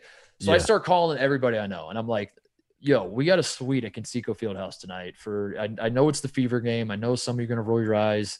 As you might imagine, seventeen-year-old dudes in Indiana, not exactly the biggest W N B A fans, not, you know, whatever. But I was, I was hitting up all my friends. I'm like, we got to go. I get this group together that uh, I was like, you, you come to the suite. We're going to have unlimited food, drinks. Like, we're going to be balling out at this suite. It's going to be sick. So uh, I get a big group together. We show up at the game, and no, no one I, of the people in the suite, I would say maybe three of us are even kind of interested in what might happen in this game, even a little bit. The rest of them are there for all the snacks, for what you said, just the feeling of like standing over suite and and flexing on all the poor people below you, right? um, and I mainly feel like for it, the hot dogs, the free hot yeah, and the hot, dogs, the hot and dogs, the free snacks, the, and the free beers. It's, and, it's not just know. the hot dogs, dude. It's like the the guy in the the bow tie and the vest comes rolling in with hot dogs. Yeah. Like that scene. It's that yeah. scene that the, the the platter comes in, and you're like, oh my god! Shout out to so, David who was hooking it up, the man. yeah. So I'm visualizing all this, and some of my friends are like, maybe we can get some beer out of this too. Maybe they'll like not realize that we're all high schoolers and they'll bring it, whatever. So everyone's losing their mind. Game tips off. There's, there's like, we get, we show up to the suite. There's not really much going on. There's, there's, there's a few bottles of water, whatever. We're like, oh, th- this is weird, whatever. The game tips off. And I'm, I'm just like, man, when this food gets here, I'm going to kill the food. I'm going to kill. And the clock keeps going. The first quarter ends, and we're looking around, and we're like, there's nothing. What? And I, I'm peeking my head at the other suites, and I'm seeing people like with nachos, like shoving it down their throat and all that. And I'm like, I must have skipped them, whatever. The, they'll figure it out. I'm going to trust the you. You can't trust you can't process. Like ask questions because then, then it's going to tip yeah. everyone that off. That breaks sweet protocol. You don't ask yeah. questions. So you're like, I'm just going to sit here. I'm going to let it happen. Uh, halftime comes around. We don't have anything in our suite. So I finally like I'm like something's going wrong here, and and I walk outside. And I'm walking around like the concourse, and I run into a guy, one of those you know vest bow tie guys, and yeah. I go up to him. And I'm like, hey man, we never got hooked up in with our suite. Like, where's our food? Where's our drinks? Whatever. He's like, oh, you have to buy that. It's like you have to set that up and and pay oh. for that. And he goes, oh. you guys. He goes, do you guys want to pay for that? And I was like, I was like, uh, yeah, because I, I felt like I put all my friends out, and I was like, I don't want to look like an idiot and not have. I was like, yeah, I'll pay for it. How much is it? And he, the, the number he said for seventeen, it was like seven hundred dollars or something to yeah to, something to, something that like was astronomical. Yeah, he might as well said like, ten what? million. Yeah, and yeah. I was like, like, you're like sir, I'm not blank check. So. I go back to the suite and play it cool as long as I possibly can. And then yeah. someone finally calls me out. Like every, everyone wants to leave at the end of the third quarter. Like what the hell happened? And anyway, it was a whole, it was a whole problem. And that's the story oh. of how I uh, went to a W N B A game and sat in a suite and had three bottles of water. And that was it. And that was, that was when I learned how suites work and that, uh, you got to set that shit up. And you got to set that shit up. Uh, man, that is like, that, that is not the sweet life that we want to hear. Heartbreaking. About. Imagine well, that, dude. Imagine you're, you're, you you taking your homies in high school and you're like, fellas, we're yeah, going to have a feast. We're, yeah, we're about to ball And then now out. You're stuck and you're looking around and everyone's looking at you and you're like, I'm sorry. And then on top of that, it's a yeah. Fever game, which like none of them gave a damn about. I was like, sorry, guys. Guys, should we go get food or what? Uh, it's funny. Your your first suite experience is an Indiana Fever game. My first suite experience was a Myrtle Beach Pelican game. So, like, you and oh, I. Nice. You, talk, you talk about people, like, we are people of the people. You know people what I mean? People of the people. Yeah. Rafael Furcal go. was playing. Adam LaRoche was playing. Dude, uh, nice. Great, great times back in the old. Back when they were single A, it was. Yeah. What it they're was they're stuff. Low A now. They're, oh, they, they are. They they jump yeah, back down. Yeah, nice. Yeah. I've yeah. I've I've uh, I've lost my touch with uh, Conway, South Carolina, but back in the day, it was good yeah. times. Good times indeed. All right, we'll take a break. Uh, wrap this show up by uh, doing a little little Big twelve talk and and have some fun there and some shout outs, closeouts. Bang. Quick break to talk about our friends at Discover. Want to hear something amazing? Discover matches all the cash back you earn on your credit card at the end of your first year automatically with no limit on how much you can earn. How amazing is that? In fact, it's even more amazing because of all the places where Discover is accepted, ninety-nine percent of places in the U S that take credit cards. So when it comes to Discover, get used to hearing yes more often. Learn more at discover.com slash yes. twenty twenty-one Nielsen Report, limitations apply. Also want to talk about our friends at First Leaf. Who hasn't been there? You're standing in the wine aisle, staring at the shelves. Do you want a California red? Maybe one from Oregon, maybe something organic. Maybe just the one with the really nice label. It's all overwhelming. Some of these some of these wine stores have uh, tried to to make it better. You know, people like choice, people like options. So they they give you a thousand options, and you stand there and you see a thousand bottles of wine. But uh, as it turns out, we don't love choice as much as we thought. We don't love standing. We get paralysis by analysis, and it, and it and it overtakes us. Thankfully, there is a solution, and it's called First Leaf, a better way to discover wine at a fraction of the price you'll find in a store. First Leaf is a fully customizable wine club that sends curated boxes of wine that are perfect for you, and they have more award-winning wine than anyone else. With First Leaf, there's no guesswork, no misguided recommendations from an employee who doesn't even know what what what wines are good, what you like, no frustration on your part whatsoever. Each wine shipment is entirely customized to your unique palate and preferences. And unlike big box wine membership, First Leaf uses a one-of-a-kind algorithm and your feedback to curate future wine recommendations. The more wines you taste and review, the better the shipment gets. First Leaf works directly with the world's best winemakers, not only to find the best wines available, but to pass the savings on to you, saving you up to sixty percent off retail. Save time, save money, and save some stress with First Leaf, the wine club designed with you in mind. Join today. You'll get six bottles of wine for twenty-nine ninety-five and free shipping. Just go to tryfirstleaf.com slash Tate. For six bottles of wine for just twenty-nine ninety-five plus free shipping at tryfirstleaf.com slash tape. Dell's semi-annual sale is the perfect time to power up productivity and gaming victories. Now you can save what Dell employees save on high-performance tech. Save seventeen percent on the latest X P S and Alienware computers with Intel Core processors. Plus, check out exclusive savings on Dell monitors, headsets, and accessories for greater immersion in all you do. Upgrade today by calling eight hundred by Dell. Again, that's eight hundred by Dell, or you can visit Dell.com slash semi-annual sell. It can be a little frustrating, especially if you're in a hurry or running late, to find yourself at a railway crossing waiting for a train, and if the signals are going and the train's not even there yet, you may feel a bit tempted to try and sneak across the tracks. Well, don't, ever. To the naked eye, trains often appear to be further away and moving slower than they are, and they can't stop quickly. Even if the engineer hits the emergency brakes right away, it can take a train over a mile to stop. Over a mile. By that time, it's too late, and the result is a potentially deadly crash. The point is, you can't know how quickly the train will arrive. The train can't stop quickly. Even if it sees you, it ends in disaster. If the signals are on, the train is on its way, and you just need to remember one thing. Stop. Trains can't. And we're also brought to you by our friends at T-Mobile. At T-Mobile for Business, unconventional thinking means they see things differently, so you can focus on what matters most. Where some see another small town, T-Mobile sees businesses in need of connectivity. So they built the largest five G network to cover cities, towns, and the most interstate miles in between. Where some see a caller in a queue, they see an opportunity for experts to provide real-time solutions. Where some see another virtual meeting, they see five G enabling wireless, real-time translations to help your businesses succeed almost anywhere you work. Their unique approach has made T-Mobile for Business the leader in five G, number one in customer satisfaction, and a partner who includes benefits like five G in every plan. So you can get it all without trade-offs. Unconventional thinking, it's better for business. T-Mobile for Business. Open Signal Awards, T-Mobile is America's fastest five G network. five G user experience report July twenty twenty-one. Capable device required. Coverage not available in some areas. Some uses may require certain plan or feature. See T Mobile dot com for J D Power twenty twenty award information. Visit jdpower.com slash awards. Back to Titus and Tate. All right, before we uh, get to shout-outs, before we get to uh, the, the the real part of the show that we have the most fun, um, let's talk about the Big twelve a little bit. Uh, Cincinnati, here's here's the story, the update for the for the people at home.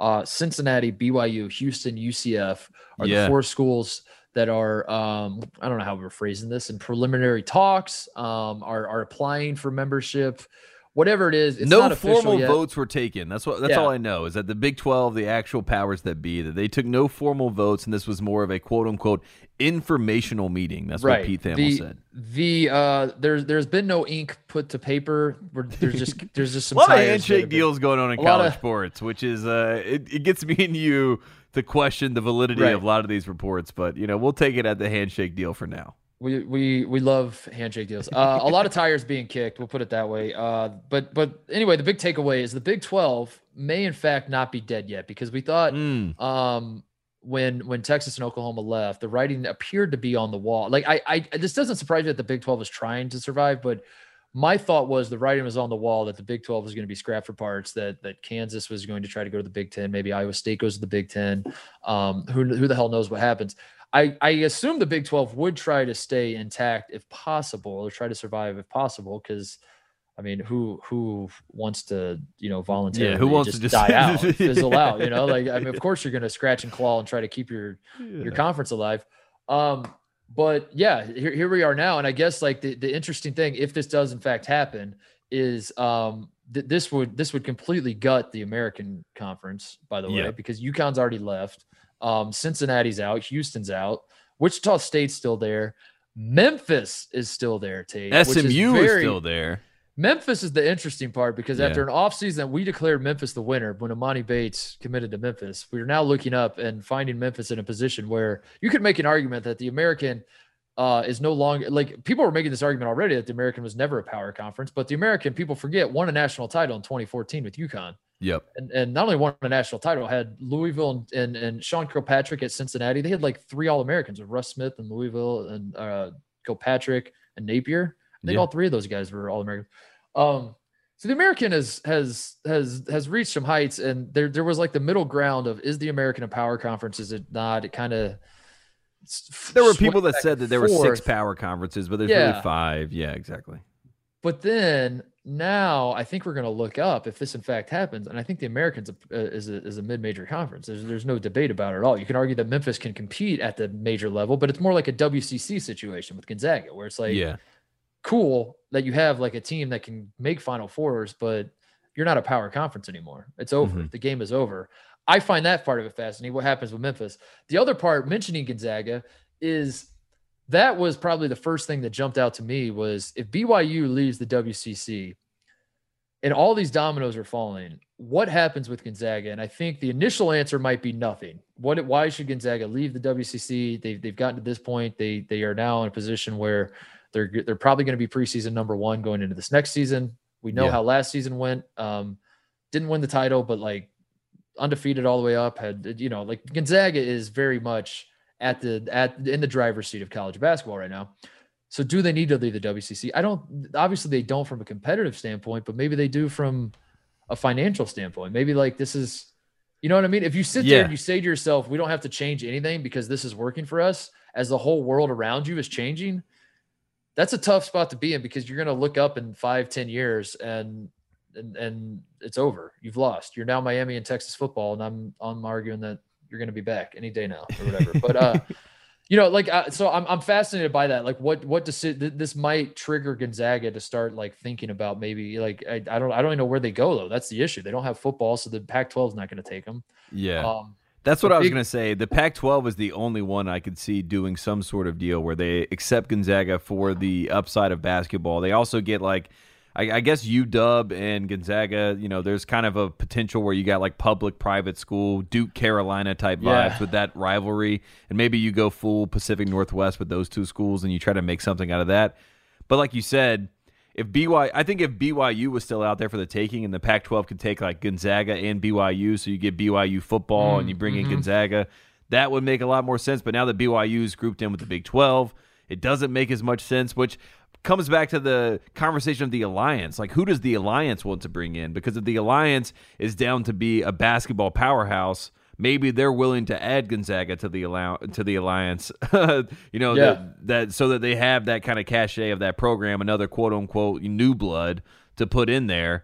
Um, I, I am fascinated by what you said about Memphis. I mean, Memphis has a good enough football program. I mean, Fuente was there before he went to Virginia Tech. They've had moments of, you know, high-quality moments in football. They they have the potential to do something there. So they're interesting. S M U is interesting because they obviously have been there with football and have a basketball, a comparable basketball program. So there's interest there. Kansas has flirted with Cheers. the Big Ten and the Alliance, so maybe they, they could be out, which would also end Kansas, yeah. Kansas State, that rivalry, which also would really hurt the Big twelve. I don't know what the Big – I don't think this really adds cachet to the Big twelve either. You know what I mean? It doesn't – I, I it, the Big twelve, it definitely saves the Big twelve. It saves like, the Big twelve, but Big twelve it, for now. It doesn't, it doesn't make the Big twelve. But it mean? doesn't – yeah, yeah, like it doesn't move the needle for me in terms of like, oh, the Big twelve is bad. Like the Big twelve is going to be – I, I it, it, if this if this happens, the Big twelve is going to be a great basketball conference, I think. It's yeah. like like in, in the way that it already has been. Like Texas and Oklahoma – you take Texas, Oklahoma out and add Cincy, B Y U, Houston, U C F.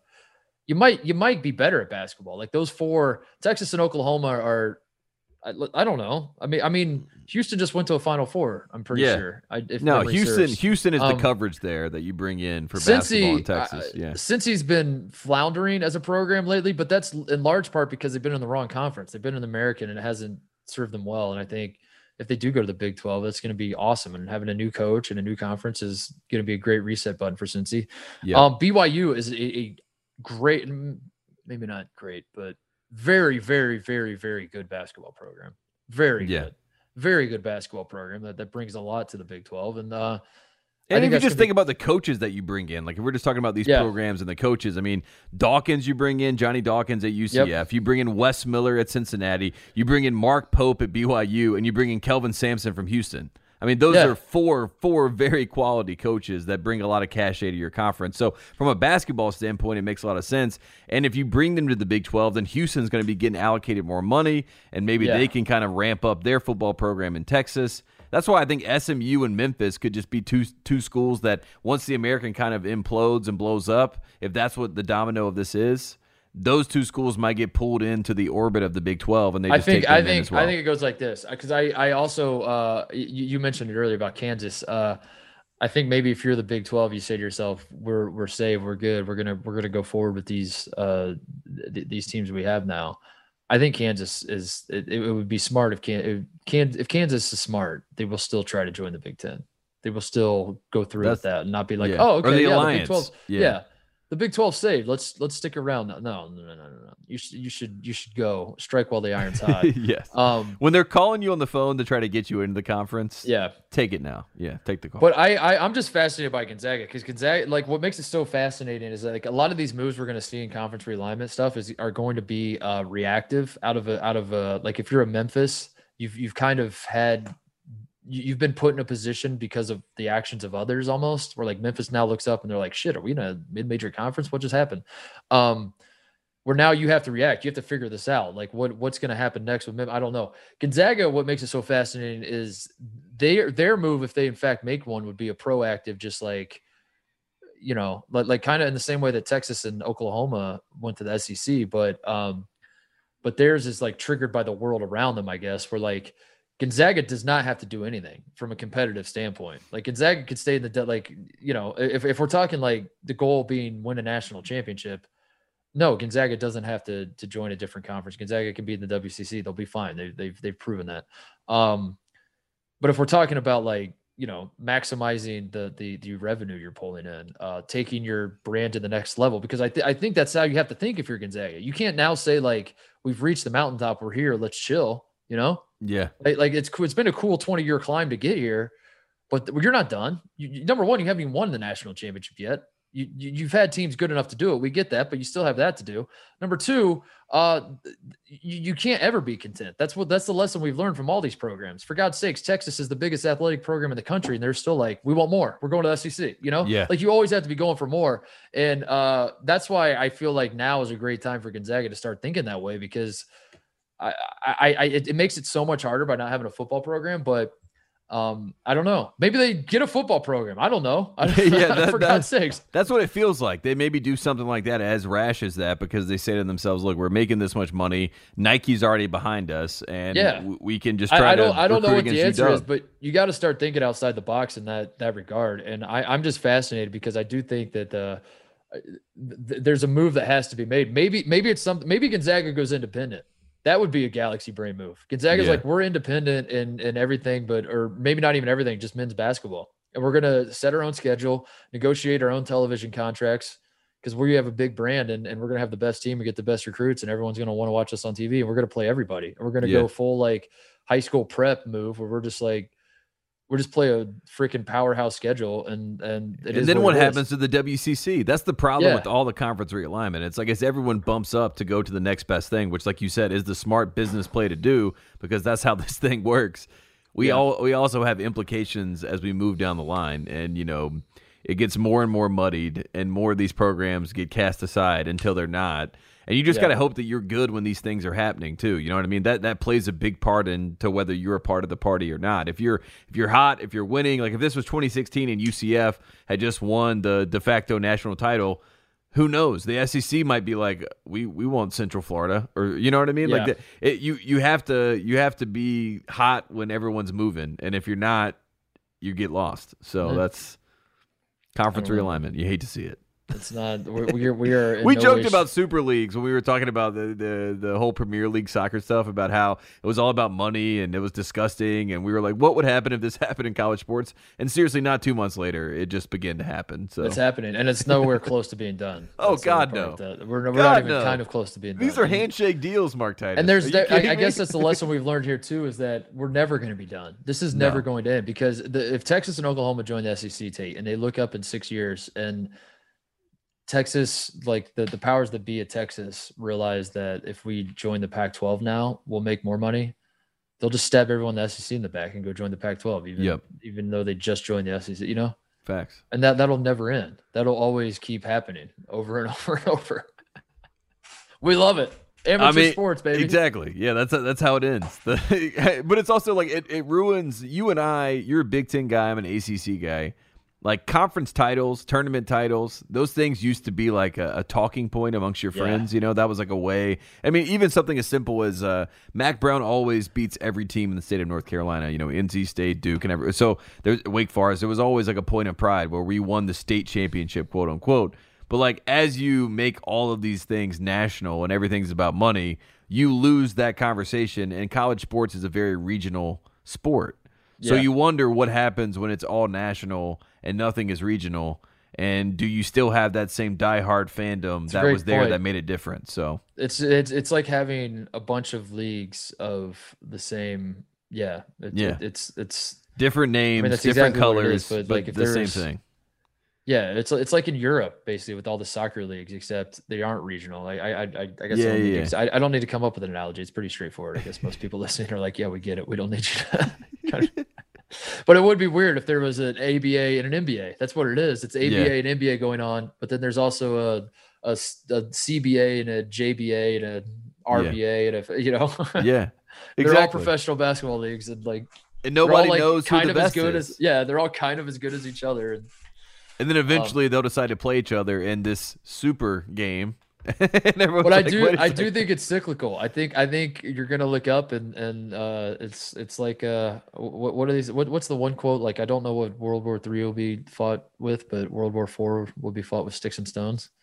Like, it's kind of the same thing. Like all this conference realignment shit. That like there's gonna be the quote World War with college sports. Yeah, I think when the dust settles, that sounds like, like a New Yorker piece already. Yeah, the World War like of college sports, the Great Reset, and we'll look up and like we'll just be back at square one, and like yeah. Ohio State and Michigan and Michigan State will be like, we should form a conference. Yeah, we we're all close to each other. We should, Why don't we yeah, just we're play all close other? to each other. We should get each other and just play each other, and then like we're you know what I mean? Like we're just back at yeah. caveman times of college sports. Or uh, let's hope, man. That would be great. So. Let's reset. Hit the reset button. Uh, all right, shout-outs, closeouts. What do we got?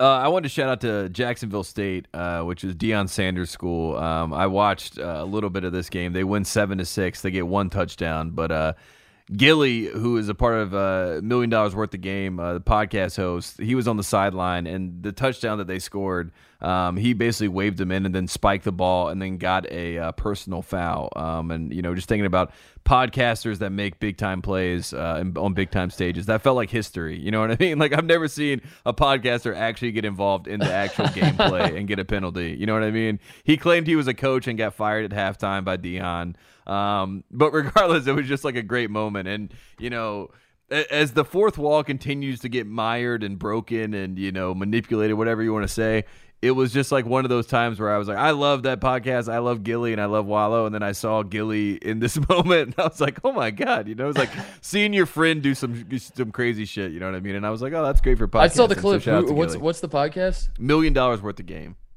Million Dollars Worth of Game. Should I be listening to this? Yeah, this is a great podcast. It's uh, it, you know, it, it's unbelievable, honestly. It, some of the best interviews you'll ever hear with rappers, also that they bring on. And uh, Wallow's like, he went to prison.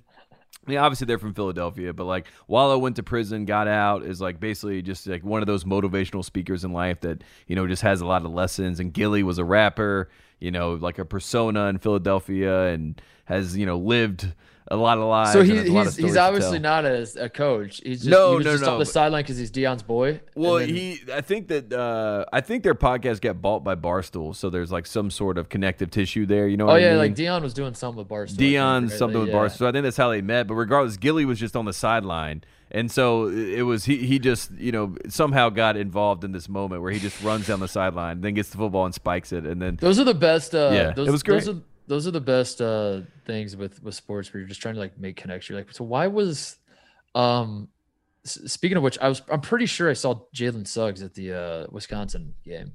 Yeah, that was checks this talked out. About? No, but it checks out. I'm gonna look this up. I never actually thought to fact check this.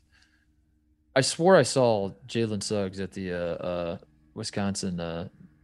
I mean, Cole Anthony was at the Central Florida game, and uh, so was R J Hampton. So shout out to those two guys. That was hilarious. They were great. I mean, it was a lot of college football, you know, moments this weekend, you know, across the board. So I had a, I had a lot of fun keeping up. I watched a lot of a lot of college football. I can't find anybody that's talking. I, I swear to God, Jalen Suggs was at the Wisconsin Penn State. Am I breaking news, by the way? Yeah, maybe. Like maybe I am because like I, I just looked on Twitter. Like maybe Jalen Suggs is like I don't I don't want people to know. I, don't I mean he was sitting he was standing on the field. I I looked at I mean if it's not him, it was a guy that looks exactly like him. And I was like trying to make the connection too of like what is he doing? And it's probably you know he's probably friends with one of the players or something like that. I don't know. Yeah, but that's I was like, why is a one guy of his boys plays played, on Wisconsin or he's something. He's from Minneapolis, played at Gonzaga. Plays for the Magic now, and he's at a Wisconsin Penn State. I was like trying, yeah. like my brain was, well, I was trying to make sense of it. Um, all right, well, I'll listen to. Uh, yeah, go check it out. Check great out podcast. The... Yeah, not not that I, not that I've been paid for that plug. It's just a it's a great show. It really. Speaking is. of speaking of uh, things going on, uh, plug. Uh, uh, I want to shout you out because this cracked me the hell up. What what, what was the fantasy football deal you're doing? Oh yeah, yeah, yeah. What is that? Yeah, so uh, Kevin Garnett uh, has a content company called Gaming Society. My yeah. company is producing their content, and they they wanted to do a fantasy. So Michael Vick is in this league. Ray Lewis is in this league. Paul Pierce is in this league. Kevin Garnett's in this league. Eric Dickerson is in this league. Andre Ware's in this league. Marissa Coleman's in this league. Chelsea Gray's in this league. And they're all famous athletes. And Dave Anderson is also in this league. They're all famous athletes, obviously. Played N F L, N B A, W N B A. And uh, they, they are going to do fantasy football for the first time. As we talked about it, they were like, we need someone to guide us, to uh, you know, to tell us what to do. Um, they decided that that person was going to be me.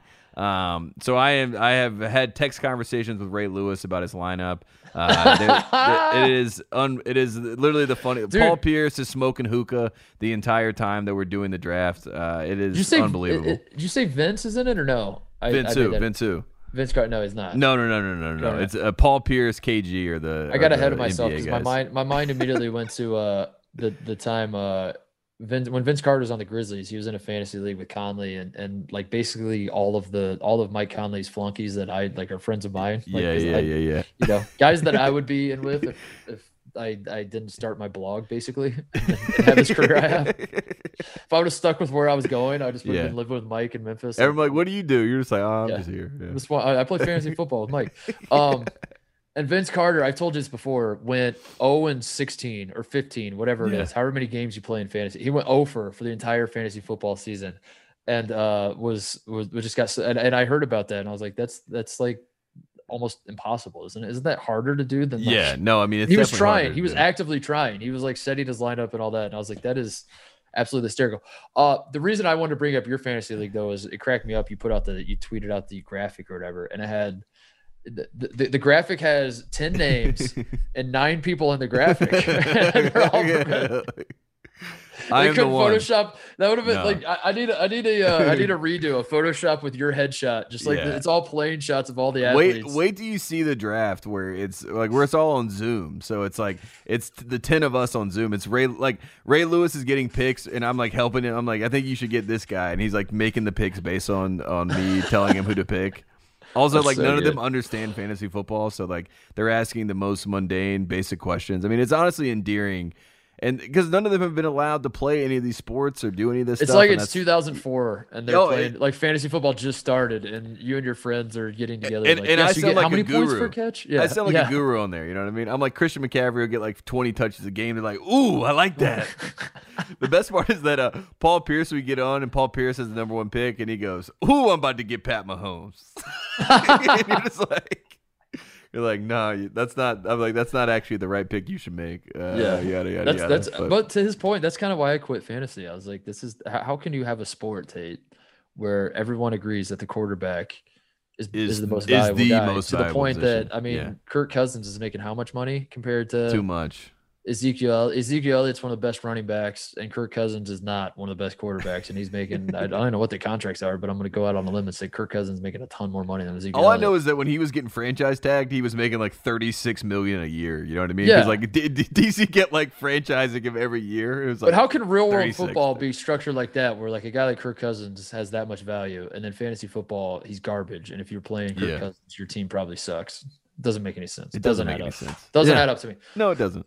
Um, my own, my, my, I had two shout outs. I'll give updates throughoughout the season as I, as I Please go do. through this fantasy league. Please yeah, do. I was, I was dying laughing at the announcement though. The, the, just the graphic that like whoever made that graphic, like just punted on trying to fit you in there. No, no, no. A hundred percent. Like there's like, there zero chance that they were like, we're putting his face up there on this graphic. They should just put your head on like, I don't know. It is a Hall of Fame. Kevin Love's body me. or something. Yeah, or no, there's, like, a, there's a, like a, there's like a lot of people that were Googling who I was. Cause they're like, why is this person in here? Hilarious. Search results for Tate Frazier have never been higher on Google. um, I wanted to shout out Caleb Dowden, who was the kicker at Mercer. Uh, Mercer won their their football game. I forget who they were playing. They won sixty-nine to nothing. And oh um, yeah, scored, I saw this. They scored touchdown number ten uh, to give them sixty-nine points, and he steps out to kick the the extra point that would give them seventy points, and he misses it. And then after the fact, said I did it on purpose, which we all know is not true, but. I love that he said he did it on purpose. Yeah, I like, like that he said that too. Yeah, so shout out to him for that's pretty for gangster. He did it on purpose. Uh, I also want to shout out the twenty fourteen Florida Gators basketball team for oh. this sole reason. I bumped into a guy in Madison, Wisconsin, who told me he's a Florida fan, um, and then we just got talking about uh, just how good Florida the twenty fourteen. The yeah. He started talking to me about Mike White. Is Mike White the answer? I was like. No. And he's like, well, how do we fix this? What do we do? And I was like, I don't know, man. Billy D set an impossible standard. We just started riffing. And then like, I kind of brought up the point that everyone remembers Billy D's tenure at Florida as oh six and oh seven. They won yeah. back-to-back titles. And I was like, you know, what people forget is that they went to like a thousand straight Elite Eights, and they, they, the twenty fourteen team was one of the best teams. And anyway, Tate, the reason I want to bring it up was just like, it felt good to be back in a bar talking to a guy about old college basketball teams. Yeah. And just like, there was no rhyme or reason to why we were doing it. We were just riffing on everything. And I was, oh. I, I caught myself saying the phrase that twenty fourteen Florida team is one of the best teams of all time that no one will ever remember. And yeah, on it, I like that. You know? And it's been a That's long time. That's how you and I became it. friends. We were at a yeah, bar it was, and, yeah. we, and we just started talking about college basketball, and Rafe Bartholomew, shout out to Rafe, was like, oh yeah, you, you two guys yeah. would probably get along. I was like, I, like, I hate oh, Sean yeah. May. And you're like, I love Sean May. And I was like, let's start a podcast. I still love Sean May. I was like, I hate Sean May because he left Indiana. And you're like, I love yeah. him because he came to Carolina. Yeah, because he came to Carolina, just like Eric Montross. You're like, yeah, I hate yeah, him too. I was like, I hated him too. What a what a what an asshole. Um, and then you're like, didn't you? Aren't you from Indiana? And you didn't go to I U? I was like, shut up, Tate. shut up. Shut up. Shut up, intern. Go get me coffee. Go hang my posters, bitch. Yeah, literally. That's um, that's what a lot of people. Would, uh, I, this was Grantland days, so no one even knew who I was. That, oh, that was the best. That was the best time. Ugh, uh, the best time. That's it. Those are the only shout outs I had. And uh, and Coach K for being the best coach at Duke's campus, because Cutcliffe yeah. uh, lost to Charlotte. So ipso facto, Coach K is uh, it, it, Duke is still a basketball school. So shout out to Coach yeah, K. That was a huge W for Coach K's farewell tour. Um, shout out to Charlotte and Healy, Coach Healy, for getting that done for Coach K. Um, I still think about Coach K every day I wake up. You know what I mean? I really do. Every day I get up in the morning, just thinking about Coach K. Jim, promise me that you're you're taking notes of all these things, and like we're gonna get a nice montage for the Coach K farewell tour where Tate's like, I, I love Coach K. Yeah, I think yeah. about him every day. Again. It's just it's just another one day after another of, of drops. Uh, all right, thank you guys for listening. We'll be back uh, later this week. Send us emails, Titus. Titus and Tate at gmail dot com. I don't yeah. I, I I don't know the plan moving forward if necessarily we're going to do full mailbag shows every single every every so often, but we'll we'll, we'll want to sprinkle some in. So keep I just us. appreciate the amount of emails that we got. I mean, yeah. when I when I put out the tweet, you know this, I texted you and Jim. I said, "Well, we didn't get much feedback here, fellas. I don't know if we have a show on Friday." And then I go to the Gmail, and you know, we no have... people take it seriously, dude. They're yeah. not trying to. They're they're not trying to show. You don't want to show your hand on Twitter with mailbag type stuff either. That's you don't true. want to like make it public what you're. You got to protect that shit, dude. You got to like, if you got a great idea, you got to send it into the email. You can't be yeah just throwing it out there because a lot, you know, a lot of these people because the biters ideas. will take it. You know what I mean? Yeah, the biters yeah. will take it and they'll send it in an email, and then you're like, wait a second. I remember that what was it was my like question. to. I remember what it was like to like read Bill's columns back in the day, and he's he's doing mailbag columns, and uh, I remember thinking I wanted to write in a few different times because I thought I had like the greatest ideas ever of like, what about this idea for? Uh, what about you know, the decision and LeBron yeah. James?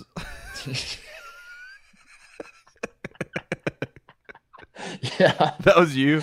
That was me. That was me. No, uh, you know, I, I'd have. I, I can't even think of what ideas I had, but you know, like when, conference, say a conference realignment idea. We're like, I got it. Figure this, or like Elam Mending. Say you're the guy that came up with the Elam Mending. You're oh, writing yeah. into Bill Simmons in two thousand four, and you're like, are, am I wrong, or like, is there too much fouling at the end of basketball games? What if they did this, this, this, and this? Or... Yeah, yeah. You know what I mean?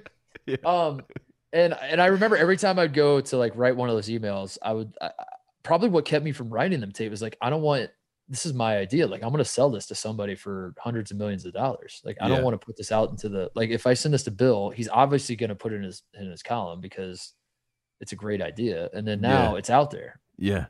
You know, and I feel like that's the way Twitter works too. So people, they don't want to, they want to like, keep it reserved. They want to keep it wanna, private. They want to keep it a little private. Titus and Tate at gmail dot com.